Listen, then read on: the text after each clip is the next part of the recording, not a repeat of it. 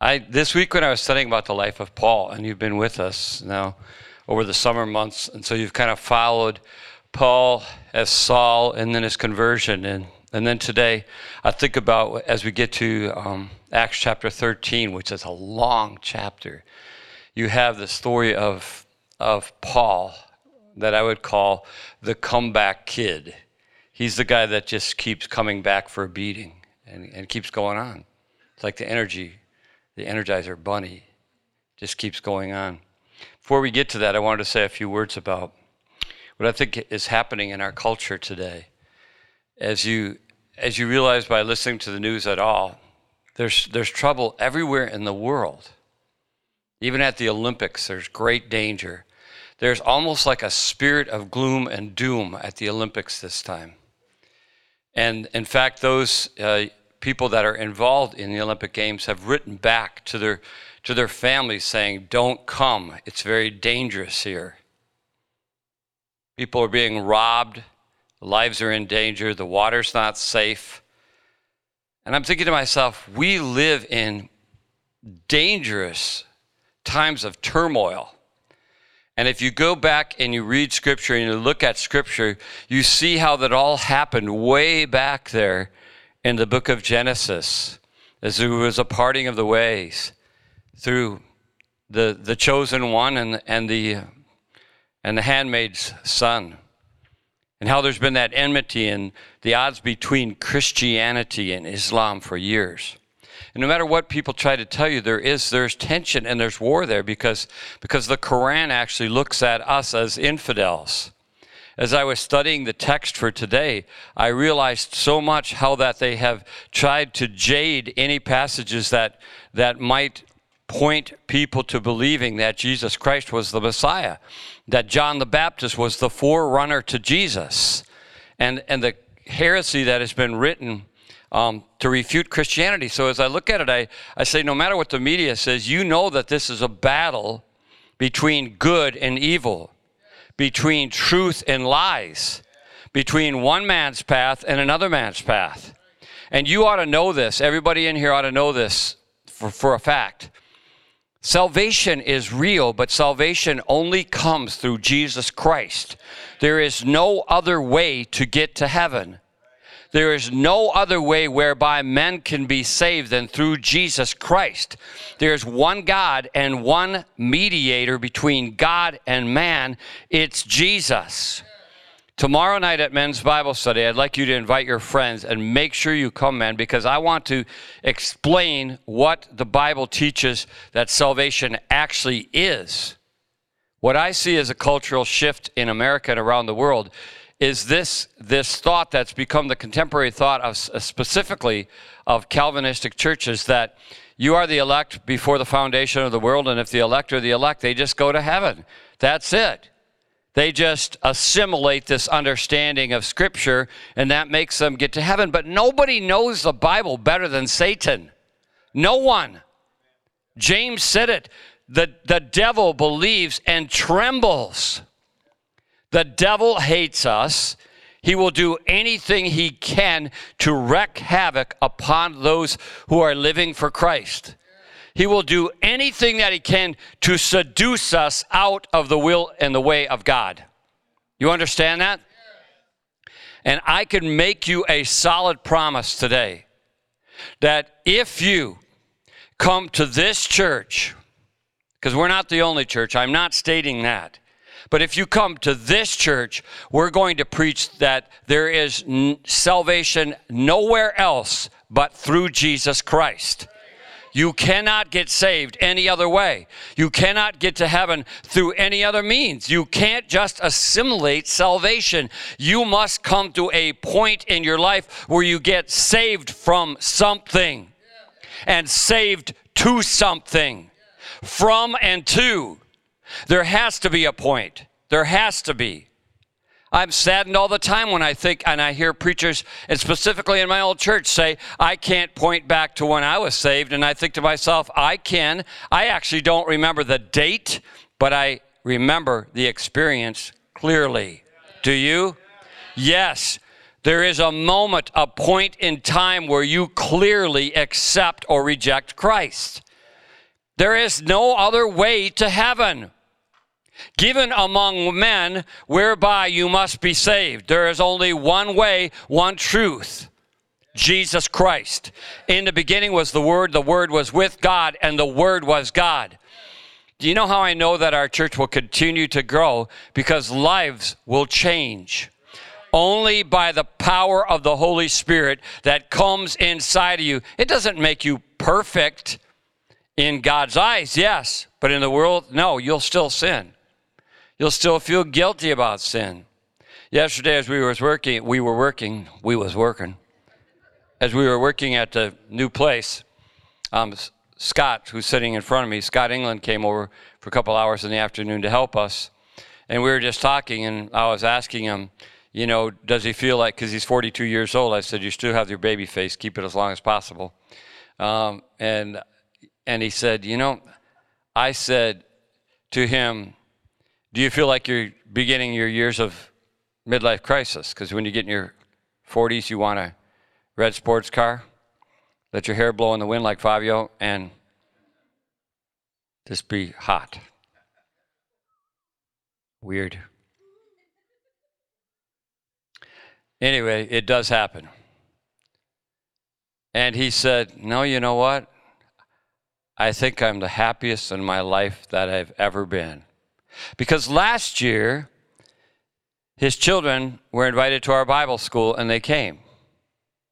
And because of that, they came back for trunk and treat and then to Christmas Eve and then visited our church after the first of the year. And I remember distinctly when Amy went with Becky outside in the theater here in the hallway and sat down on the floor, and, and they were there forever talking. And Becky came in the car and she said she was gloriously saved. And then we prayed that her husband would be. Did I lead you to the Lord or did somebody else, Scott? No, the Lord saved you. Somebody led you to the Lord. See, that's where people get, they say, You can't take any credit. You never led anybody to the Lord. No, that's not correct. A shepherd leads sheep. You understand that? So you don't get in that mindset of like, well, everybody says you're King Kong, the dictator. I don't want anybody worshiping me because I'm a mess. But I do believe that you can lead people correctly. Or the devil is going to lead them like sheep to the slaughterhouse, right? Your life should lead people and point people to Christ. God saved you, I led you to him. That's what I'm doing right now. I take this responsibility very seriously. Because, see, the devil's always going to lie to you, say, don't listen to him.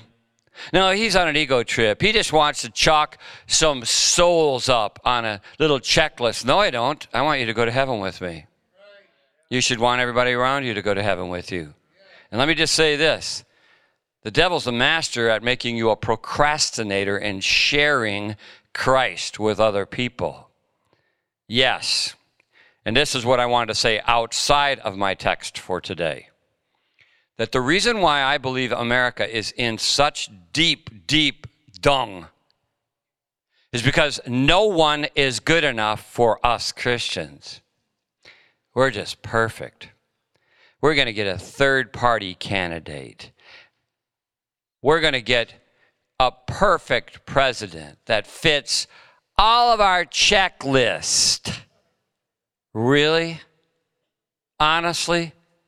Are you that stupid? There is none righteous, no, not one. The only righteousness that you and I have to claim is what Christ has given us on our account in eternity. Until then, there is none righteous. You are declared righteous, but I challenge you to live a week without sin. Most of you can't make it through the afternoon today. It's sad. Therefore, I say this it is high time that we get on the right page and understand that if we do not get a president in there who is committed to serious conservative judges, your children will face the consequences of a president like Hillary Clinton, who is a liar. Well, so is Trump, you say. I'll take the lesser of two evils while they're still available. It's going to get worse. It's not going to get better because you people that have that attitude, never Trumpers, you are on the wrong page. You need to listen to your shepherd. You need to listen closely, and you're not good at listening. That's our whole culture day. I don't have to listen to you, and I don't have to work at Burger King. They only pay $12 an hour. Do you, do you see where I'm going with this? You can't ask for discipline out of anyone. We were late in getting here this morning, and when I came in, I just thought there was too much bass. And I thought, I need to risk setting it straight right now. But I also knew that I need to be very careful that it would not offend anyone in the process of correcting things because we live in a culture of offenses. You understand this? You cannot talk to young people. They're always offended. They're always going to run. They're always going to quit. You cannot talk to husbands and wives anymore. They're always going to run. They're always going to quit. They're always right. They got their feelings hurt. And so the easier road is divorce. No, it's not. Your kids never understand it. Your kids can't figure it out. Do you understand this? We need to be committed to what God is committed to. If God's word says it, then we should not be ashamed to preach it, correct? We ought to just, there's no preaching anymore because we're worried about being politically correct. I say vote for Trump. Or you're going to have the most liberal judges you have ever experienced in your life. You understand this? Get, you are literally giving up your freedom. The Supreme Court justices could literally turn over Roe versus Wade. Is that not worth putting up with that man? God have mercy on us. I, I, hear of people in our church that are saying, Well, I am going to vote for Trump, and their Christian legalistic relatives say, God have mercy on you. We should work, we should vote for Jesus man.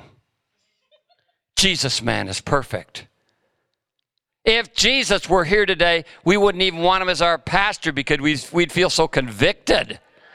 We wouldn't even want to enter the room, the Holy Spirit would be so powerful, right? The problem with the generation, the, the, the millennials, is that they don't know what it is to fight for anything. It's all the only thing they know how to fight is how to make those controllers work better. Seriously. There's no control in their life. They have all control at the tips of their fingers. I suggest this, parents throw out your gaming systems out of your house. Throw out your dirty, rotten movies and your garbage as that is on your internet. All of us. Let the holiness of God fall on your house and you're going to enjoy life. And I know that I'm right about this. You put your kids in this children's ministry, 12 young people accepted Christ in Bible school. You say, well, that's so stupid. Little kids don't matter. Yes, they do. They have their whole life ahead of them. You say it's such a waste of a person's life as a college person to surrender to do ministry. No, it's not. It's the most rewarding thing in the world. If you haven't been on the page lately, you ought to understand this. God gave us that facility, it is a gift. It's a miracle that He gave it to us. It's a miracle that we are going to raise the money from people who don't have the money like me. It's going to come supernaturally. Are you listening? God always works in supernatural ways with people who want to experience God. I'm not afraid to preach anymore. I'll study all week and then I'll go with what the Holy Spirit tells me to tell you. And by the way, I can lead you.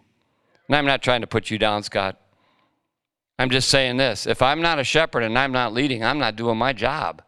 What shepherd would let his sheep run for the cliff? Not the one that I see in the scriptures. Not the one that I see, no way. The shepherd is going to come and say, I don't care if you like me or not, you are headed the wrong direction. Partying Saturday night and going to church on Sunday morning does not work. You're just covered with guilt and hate. You get to this chapter, and if you were here last week, you remember this. And by the way, I don't understand how people can miss week after week after week after week and expect they're not going to be carnal and make wrong decisions. It's not possible to make good decisions if God is not in the picture. Amen? Lord, you need to be in the picture every second of our life. Every second. You know what I realized on my 65th birthday on Friday? That I am so loved and I love so many people. I can't even stand it. You. you. I love you. I love her and my kids, all of them, and my friends in this church. And I'll take a lot of the rest of the people in this church as my family. That's who you are. You become the family of God, and love exudes and excludes all the judgmentalism, doesn't it? It doesn't care if you blew it last week. We all do. It doesn't matter. God has already covered all that. There is none righteous, but there is someone who's righteous in God's eyes. It's the one who has been saved from hell and from this earthly life of misery by the power of God. Right? His blood is covering you right now. Satan has no part in this room. You're not invited here, Satan. You think you own this place? We cast you out right now. You're not welcome. And you get to Acts chapter 13 and you see the power of demons. Because I shared it last week. The proconsul, the governor of the, of the island of Cyprus, is a Jew. And he has working under him a guy by the name of Bar Jesus. And you saw what happened when Paul got there uh, you, you saw it clearly that he realized that this guy was giving bad advice. Now, you know what I think? We have two candidates for presidency that don't have a clue about what the Bible teaches. They don't understand it. Although some are saying that Trump recently accepted Christ. I don't know. But Paul said this to the guy with demons. He just addressed him straight up. Because I can't see you, so I just lay it out here. You are a child of the devil. Ooh. Well, I'm not going to your church. What if I looked down here at Laura and said, You're a child of the devil, and so are you two girls. You two girls, and I'm going to go a little further. You're all Jezebels. Just, what, you think they're going to come back next week? Who are you kidding? Why do you think Paul went from city to city? It wasn't because he was planting churches, it was because he was kicked out of them. Yeah, he had no choice but to go plant a new one. Sounds familiar, doesn't it? You're going to get kicked out. You're a child of the devil. And then he goes on and says, and an enemy of everything that is right. You are full of all kinds of deceit and trickery. And by now, I'm sure they're going, oh my goodness, oh God, I can't stand. Continue on. I'll kill you as soon as I can. you know what I'm talking about? That kind of backstabbing that goes on in church. Gladys Kravitz peeking through the crack in the curtains. Remember Bewitched? Gladys Kravitz, she's peeking out the window. Oh, George, George, come over here. I shared this again last night with, with Ray Denhoff. I said, I remember the illustration I've used many times of the woman who keeps an eye on, on the Christian neighbor, the man that's older gentleman, and she just keeps a constant eye on him. And she sees this car parked over in front of his house all the time. And, and she spreads through the whole neighborhood. That car has been there every night. You know what's going on. It's obvious he's having an affair. He couldn't stop her, so he just went and parked his car in front of her house and left it there overnight. Is that the way to handle it? You know what? Satan, you don't win. You're not wiser than God. God is wise. God gives you the wisdom you need to address the things that are happening to you. You think God's just going to make it easy for you when you want to live for God? When you want to be different? When you would like to have the power to overcome all the obstacles in your life? He goes right on. He doesn't stop. He says, Will you never stop perverting the right ways of the Lord? Now, the hand of the Lord is against you. You're going to be blind for a time, not even able to see the light of the sun immediately immediately because the power of God was on Paul. Immediately, mist and darkness came over him, and he groped about, seeking someone to lead him by the hand. When the proconsul saw what had happened, he believed, for he was amazed at the teaching about the Lord. And you know what happened?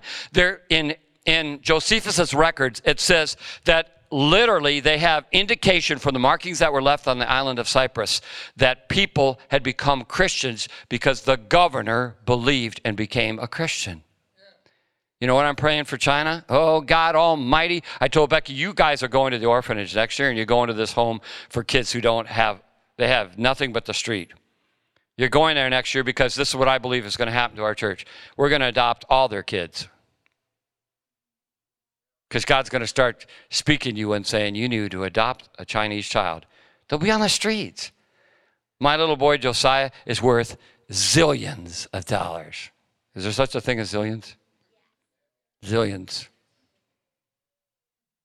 Got to correct myself now, or my wife will correct me later. You could change a life. You could change a destiny. Paul knew that if he could get through to this guy Bar Jesus, he could free him from his demons. If you are constantly oppressed, if you are constantly depressed, if you're constantly feeling like your life is aimless, if you are constantly feel like there's no direction in your life, you need to surrender to God. Whatever it is that's in your life, come to Jesus. Have a come to Jesus moment. I surrender to you, God.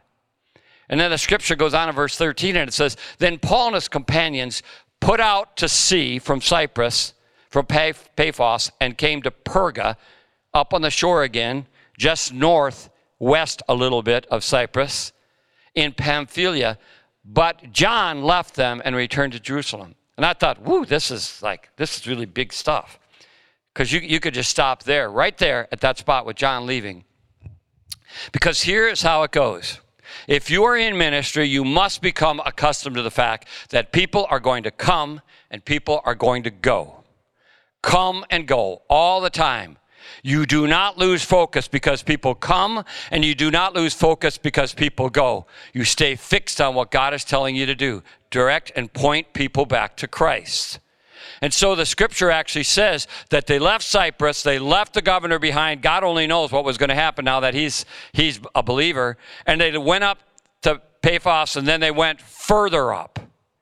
And and the scripture says that when they got there on the mainland again, that John left. He left. And I went back to see what was written about what happened to John after he left because this is something that bothers me so much all the time. People come and people go, but I get attached to those people and I'm thinking, well, why did they leave? Where did they go? I'm not their shepherd anymore.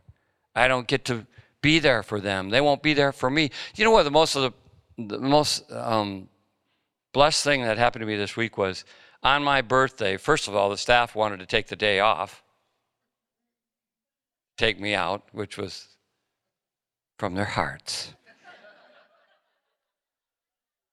It was. It was from their hearts. Because they actually had to meet Ray over there at the church to pour the five feet deep, four feet wide concrete cylinder that the cross went in. And they were, what time did you guys get there, Nick? 6.30 and Ray was there. And they, they did it and they left and I went and studied at the church and then they met me at my house at 11 o'clock and we went out to the Golden Hog Trough on the other side of town. Golden Corral, I guess it's called.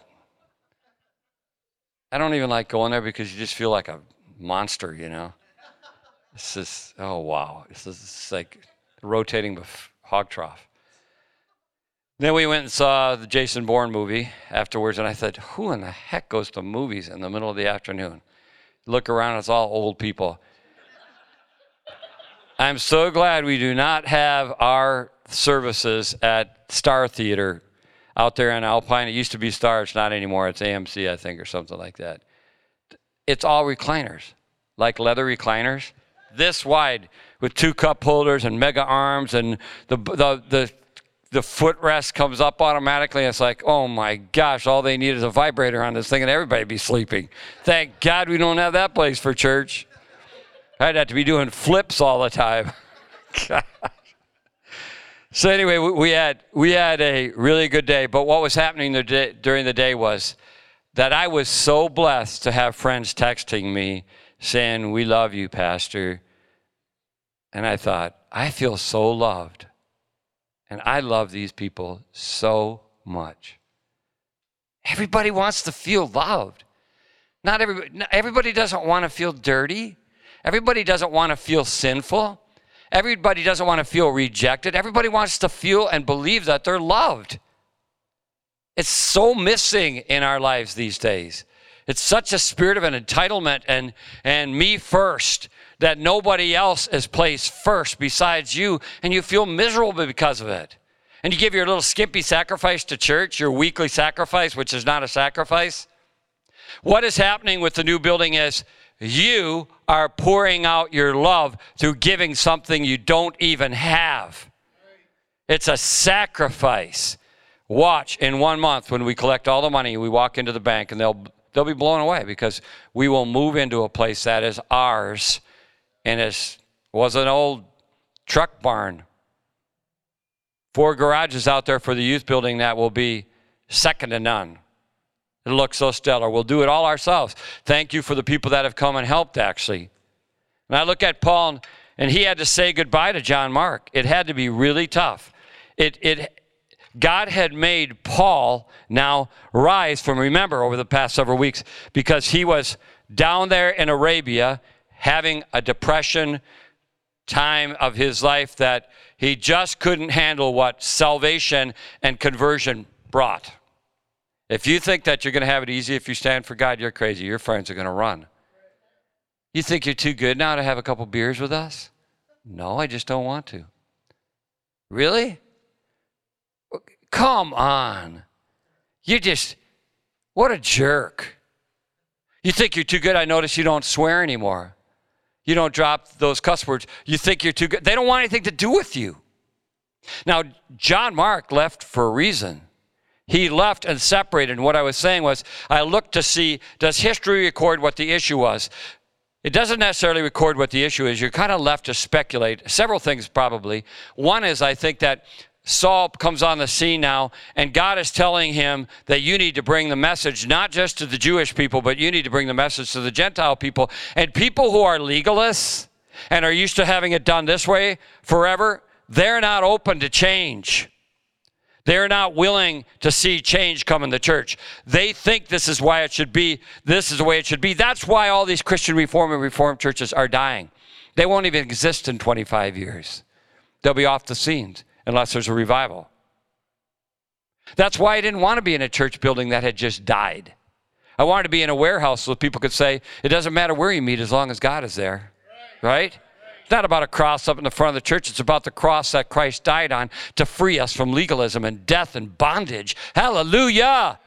Amen. Hallelujah. When I see Vince get stand up, weren't you Catholic most of your life? I saw it earlier and I thought to myself, all these chains have been loosed, ripped off, freed, no more legalism, no more going to this little secret closet where the priest is. Been coming out of the closet lately, too. But secret little closet in there, you say, you should never be saying that. That's a bash on Catholicism. There are, there are Catholic Christians, but if they're really Christians, I think they ought to get out of the Catholic Church. It's an abomination. The new priest is, I mean, the new pope is an abomination. I'm sorry. That's what I believe. Paul got in trouble because Paul spoke the truth wherever he went. John Mark got mad for some reason. I, this really drives me crazy. Stay the course. Test it out, John Mark. 20 years later, he actually came back. You go to the book of First Timothy and you'll find out that it, he is back with Paul 20 years later. People leave for the dumbest reasons. I never understand it. Maybe he was I don't know, maybe he was uh, timid, didn't want to cross over the Tarsus Mountains. Maybe he had he was nervous about safety from bandits. I don't I don't know what it was, but or maybe he was disgruntled with Paul taking lead over the team. This is one of the things that drives me crazy. Do people need a leader? Does America need a leader? Oh God. The entire country is in chaos, and the church is the, re- the reason why. Because the church has, we have given ourselves over to troublemakers, Judases. We literally have given, in every 12 people, there's a Judas. We have given ourselves over to bending our ears to the person who has the greatest gripes. Everywhere they go, they're griping. It's always a gripe about this. Nobody wants to be around a griper, right? Everybody wants to be around somebody that picks them up slaps them in the face and say, Get back in a race. Huh? Let's have some fun. Right? Gosh. 2 Timothy 4:11 says this. This is how I know he came back. Only Luke is with me. Get Mark and bring him with you because he is helpful to me in my ministry. Paul is saying, Get Mark. You know what I see in Paul? He is willing to get over things. You know what I see in my future? There are going to be a lot of people that are going to wander our way because they're going to think to ourselves, Why were we criticizing him? He's not perfect. We're not perfect. We need to get over ourselves. Right? There is none perfect. There is none righteous. No, not one. Not presidents, not pastors, not husbands, not wives, not parents, not school teachers, not politicians. Right? Oh, it's okay, though. We've kind of learned to accept liars. It doesn't mean I accept liars, but I'm not going to hate them. Do you know how it is when you know somebody's shunning you? You go in the grocery store and they go, "Oh my God, here comes! Oh God, oh the stench from her is way over here." All of a sudden, you go down some aisle that is a man. Goes down an aisle, it's all female products. And she walks down that aisle. She says, "What a pervert." God makes things spring back on you because you're afraid to deal with what you need to do. Just love those people right? Just love them. Love them. And don't burn your bridges. Don't burn your bridges because you never know, but you might need that bridge back someday. You understand that? You might actually need that person in your life, the one that you cast out and wanted nothing to do with. I think John Mark was just immature. And he left and he went his own way, like a lot of other people in the Bible did. The fact that it appears that he went directly to Jerusalem without reporting the progress of the team to the Antiochian church might give the impression that John Mark was uncomfortable with the Gentiles coming to Christ. You know why, what church it was that I mentioned last week that closed their doors recently in the buildings for sale? It's on Cottonwood. First Jenison. Do you know why that church closed? You do know the answer, don't you? Because John Mark was there. He didn't like the fact that younger people were coming in. They didn't like the fact that younger people were coming in and wanted to make changes. So they went through pastor after pastor and threw them out and said, You can't make changes. This is the way it's always been. And I think, You die. God's wanting to send a fresh wind, fresh fire. Yes. I am not going to put the liquor store out of business next to our church like they think. I'm mowing and pulling their weeds. Fastest way to shut that down is to get them to come to church. Who cares? We need to see those people come to Christ. They need to be talking about, whoa, there's something going on over there in the black building, in the black church. Something's going on. Wait till you see the cross we made. Looks like something off the Batmobile. Oh, I'm sure. I'm sure Mrs. Hawkinsbach is going to be there. She's going to go, Do you see that cross? Like, really? Are you kidding? Or, oh, she can be there. Yeah, we're going to invite her in. We're going to play the organ for one second, and it's going to, band's going to come up out of the floor. and she's going to she's going to throw down her chains and start dancing in the street. Huh? We're going to have a block party the week we open our church. We're going to have a block party. You got to go over there because we took that picture of Jesus and blew it up. Huge. It's on the end of the youth building. Jesus is the Lord. They, I understand they wanted to put a Muslim as the flag bearer for the United States in the Olympics, and I'm thinking to myself, political correctness will get you nowhere but swallowed up and eaten alive. There was a Muslim girl right at the beginning next to Michael Phelps, and I'm thinking to myself, I am so sick and tired of political correctness. So the scripture says, moving on from Perga, they arrived at Pisidian Antioch, which is up further on the continent. And on the Sabbath day, they went into the synagogue and sat down. And after reading from the law and the prophets, the leaders of the synagogue sent them a message saying, Brothers, this is to Paul and his group. He was the leader of the group. There's nothing wrong with saying that. Brothers, the leaders of the synagogue said this if you have any message of exhortation for the people, speak it. It would be like me going into one of these staid churches of our area and them saying, Well, hello, Mr. Peterson. Isn't he the one that did all those horrible things? Hello, Mr. Peterson. Isn't he the one that's on the internet? Huh? You know this is how it works. Yeah, it is. It would be like me going in there and these women saying, We would love for you to share a few words today. So, from what I understand, these are the things that actually happen in the synagogue because I had to look up and check on this. There's the recitation of the Shema. What is the Shema? It is basically this you have to believe that there is only one God. Hear, O Israel. They all say this together in harmony. It was, it's like going into a Christian Reformed church where they do that, whatever it is. They sing from the Psalter, but they also recite things, don't they? Nick, you grew up in it. Well, it's like you go into this, you go into the, you go into the, um, what am I trying to say? Synagogue. And this is what they say Hear, O Israel, the Lord our God, the Lord is one. Hear, O Israel, the Lord our God, the Lord is one. After a while, it doesn't mean anything. I will make you a promise. God is looking for something fresh and something new. That's His word. That is powerful. But if you recite it and don't mean it, it's vain. It is vain. It is, it is like stabbing God in the heart. It is getting up here. I told the worship team today, listen to me. I would rather have no worship because this is not a show than to have a bunch of professionals that are hardened in their hearts. And Saturday night, they were living like hell. You're not going to experience God unless we mean it. Hear, O Israel. I say this to them today. The Lord our God is one God. That's the Shema. They only, they only practiced the Pentateuch, the first five books of the Bible, where there's 613 various commandments.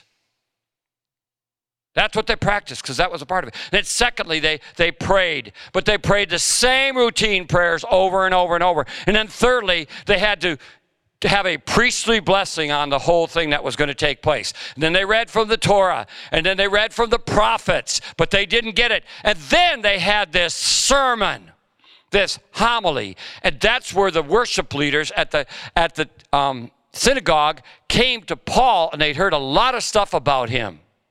And he was dressed in it. I could picture this. He was dressed in his rabbinical attire, his, his stuff, his garment. And they just thought, well, he looks like a spiritual man. Be like me coming in today with a full suit on and a great big fat tie and a rug. And I walk in here and go, Morning, brothers and sisters, and Jesus, praise God. And I got a big Bible under my arm. Gonna have a good service today? You got the King James only, right? So Paul and his companions walk into the synagogue because there are no churches. There are only home churches. There are no big fancy buildings to go to. He goes in there, and I can imagine, I, I honestly believe this, that Saul, Paul, said, I'm going in there because we are going to, God is going to open up the floodgates and something is going to happen in the house today, isn't it? Something's going to happen. They said, Would you like to give a short homily? Emphasis on short. Because we'd love to hear what you have to say, wouldn't we, sisters? Brothers. Oh, he gave it to him. He gave it to him, yeah. Actually, I wanted to have the whole uh, text on the screen, but it's way too long. So he started in verse 13. He talks, 13, he talks about blessing them in Egypt. And then he goes back and he talks about leading them out of Egypt after they've been blessed there. Because remember, they went down to Egypt because of the famine. Joseph got them down there and they were there for years. But eventually, the Egyptians got concerned that they were growing too much in numbers, so that they started to put all these rules on them and eventually they became slaves. Don't listen to the devil, by the way. He will make you think that he really cares about you and get you involved in something that will eventually will make you a slave. Some things are not wrong, but they're not best for you. Not all things are expedient for me. They're lawful for me, yes. I can drink beer, but if I go too far with it, it will control me. I could play video games, but if I go too far, it will control me. I could think these things, but if I go too far, they will destroy me, won't they?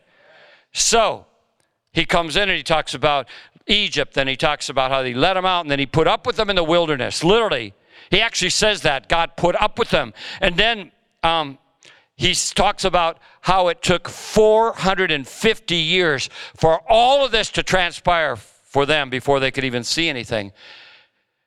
They wanted a prophet, they wanted a king. They got Saul for 40 years. They removed Saul because he was no longer good enough, and they got David. And they loved David. He knew that if he mentioned David's name, he would have them, the leaders of the synagogue, on his page. He wanted to keep the people understanding that he knew the scripture that they had. Yes, he practiced. He practiced the Pentateuch and the scripture, and he understand the commandment, understood the commandments of God. But he wanted them to see to what to the point that I want you to see this today. Religion without God is just ridiculous. It is ritual, it is ruin. It is ruin. It will ruin you. Reading your Bible without practicing what it says will destroy you. It will make you hate the things of God. You'll be dusty and rusty and musty. And crusty, probably too. You get to verse 16, it says, So Paul stood up, gestured with his hand, and said, Israelite man, and you Gentiles who fear God, listen. Another thing that probably made them pretty upset there were Gentiles in there, synagogue. And he wants to make it clear to everybody that even though you think that we shouldn't be reaching those people, I'm going after them. You need to change. You need to let it go. You need to let it go. Let your stupid ways go. This is exactly what I think Jesus would do. He'd probably go over right next to the party store, between the party store and, and Hell's Dungeon or whatever that place is called, the food place.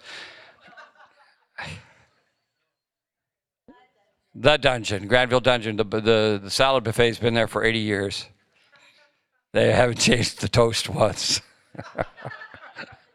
you go in there, it's the exact same stuff. I hadn't been in there for like 15 years.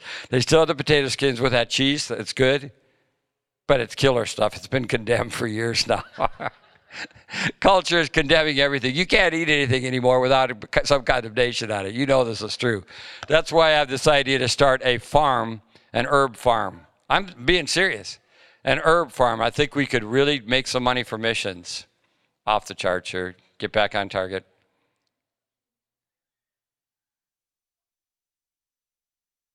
Verse 27 says, The people of Jerusalem and their rulers did not recognize Jesus.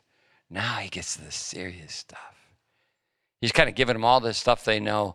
And now, have you ever noticed that when you come to church here, you're fine as long as I'm not talking about something that affects you? Have you noticed that? Oh, I'm just fine. Yes, Pastor. Oh, thank God, Pastor. Then all of a sudden I talk about lust and you go, now you're meddling. Video games. There's nothing wrong with video games. I only play three hours a day, Pastor. I talk about overeating, and every woman in here wants to be hung from a cross. Every man is. What? Oh, my wife says, not every woman, honey. No, it's because all women feel sorry for other women. Isn't that correct? Oh, now I'm into spiritual abuse. I'm spiritually abusing y'all. I guarantee you, you, you cannot win if you're the pastor. You can't preach now. You just got to talk. And God's people went up to Paphos.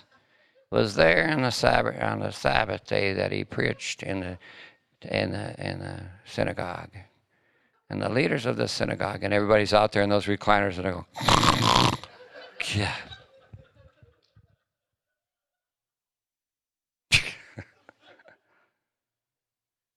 See, a part of the service was to read from the prophets.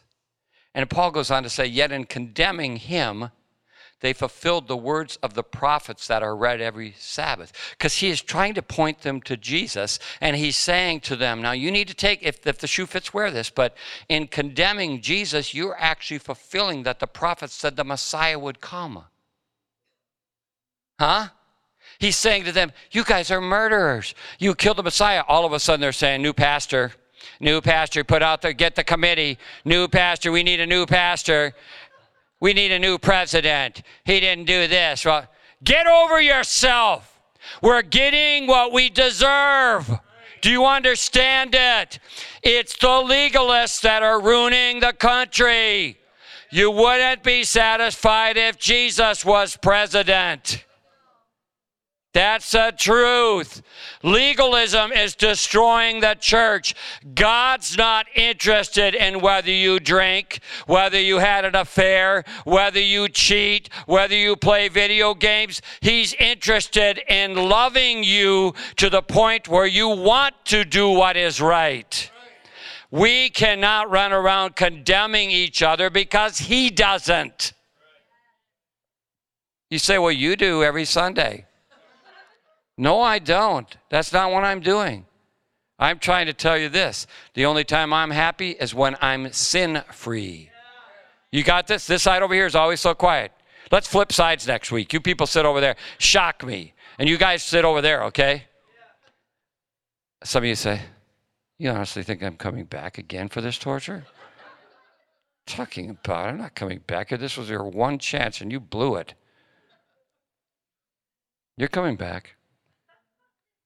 Mm hmm.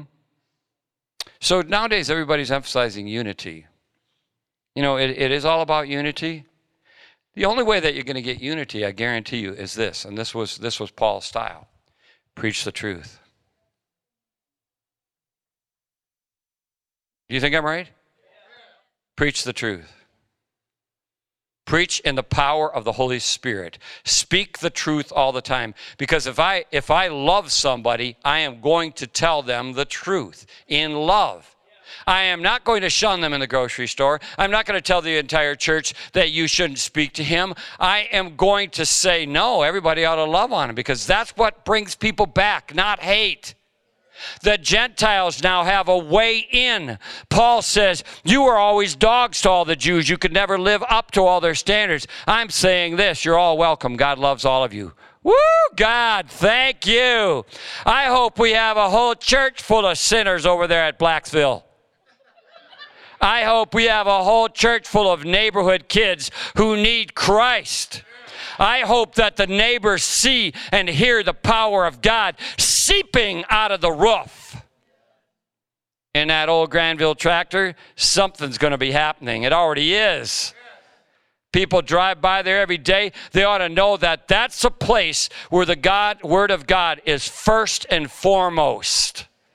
There is salvation and nothing else, none other. No, the Muslims have it wrong. They have it wrong. They are anti God. There is no way to say something nice other than they need Jesus. We should witness to them. We should not be afraid of them. They do not win. We win. Do you understand that? We win. Prophecy says we win. So I'm sticking with the prophets. They weren't. G- G- Paul was saying to them, You are mocking the prophets by not listening to what they said. The fulfillment came in Jesus. And he brings up in this sermon David, who is crucial to the Jewish people, but he also brings up John the Baptist. And so when I was studying this week about John the Baptist, I found this very interesting. The Muslims are they say that in the in the Dead Sea Scrolls that were found, there is writing to prove that John the Baptist was a separate cult that actually hated Jesus and did not agree with him. And I say, you lying dogs. That's what the Muslims are saying. The Quran says that John the Baptist was against Jesus. No, he was the forerunner of Jesus, saying, Repent and be baptized for the forgiveness of sins. Repent and you get forgiven. Baptize and the Holy Spirit comes in you. The minute you get saved, the Holy Spirit comes to dwell in you. You realize that? Tomorrow night at Men's Bible Study, I'm clearing up that mess. Our entire city is a part of this thinking, no, you just you just assimilate salvation. That's why all these people sit in this room. I think I'm saved. You know you're not. If you have one ounce of doubt, you're not saved. I have not one ounce of doubt. By the grace of God, it's not my perfect life that's going to get me there. This city has proven that. It is not what's on the internet that is going to keep me or get me to or from. It is what Jesus' blood has done upon the cross for me that has freed me freed me from the payment for all my sin. There is none righteous, but there is a new name written down in glory, and it's mine. Oh, yes, it's mine. And the saints and sinners tell the story, don't they? Woo! I'm free. I don't have to pay. He paid for mine. There is none righteous except for every person in this room who believe that Christ was the true Messiah. There it was in the synagogue, Paul proclaiming the truth. I have to finish the message by just reading the last couple verses because it's the most powerful part of the whole deal. In verse 48, I'm way on 15. I don't know if you can get there for PowerPoint, it's not important. When the Gentiles heard this, they were glad and honored the word of God, and all were appointed for eternal life, who are appointed for eternal life, believed. And then it says, the word of God spread through the entire region. But the Jewish leaders incited the God fearing women of high standing and the leading men of the city.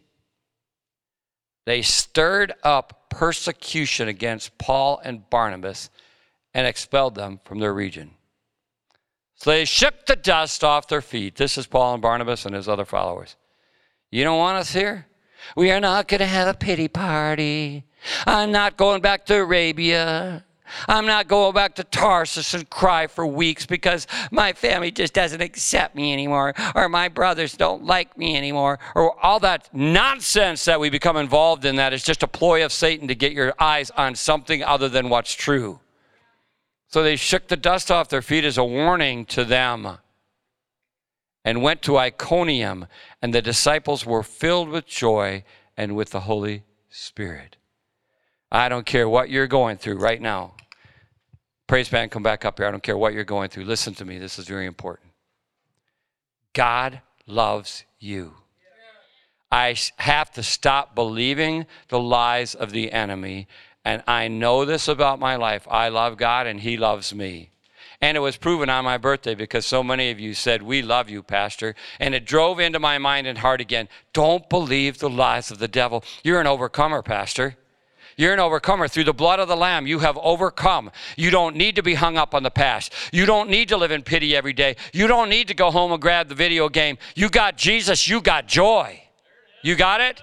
You got Christ, you have freedom. You have Jesus, you are the richest man and woman in the room. You don't need to get a divorce. You don't need to be angry at your parents or your kids. He has set you free to dance. He has set us free, hasn't he?